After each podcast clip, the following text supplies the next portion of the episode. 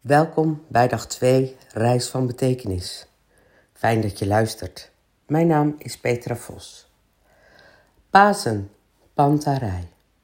Ik zag het programma Als ik je weer zie. Het deed me denken aan Pasen en nog meer dan de Passion herkende ik het paasverhaal hierin.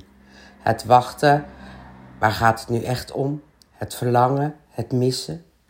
Ik mis je met de ziel onder je arm lopen, van gemis en ook hoop. Eens komt de dag dat ik je weer zie en dan gaan we samen en spring ik een gat in de lucht, de hoopvolle blik naar de toekomst. Wat mij zo raakte, was dat als je iets een andere vorm geeft, dat er dan ook een nieuw perspectief komt. Kijken naar wat wel kan, nieuwe innovaties, creativiteit en saamhorigheid. Ga naar de essentie. Waar gaat het om? Een andere werkelijkheid, als dat al bestaat. Kunst en cultuur in zijn diversiteit. Iemand zei: de werken kijken terug. Ze kijken terug en laten je vooruitkijken. Daar ontstaan nieuwe wegen en nieuwe plannen.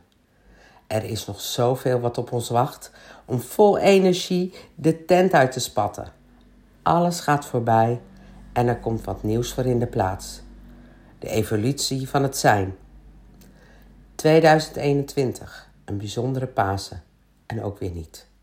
Aandacht, bezinning, reflectie, hoop, liefde, toekomst.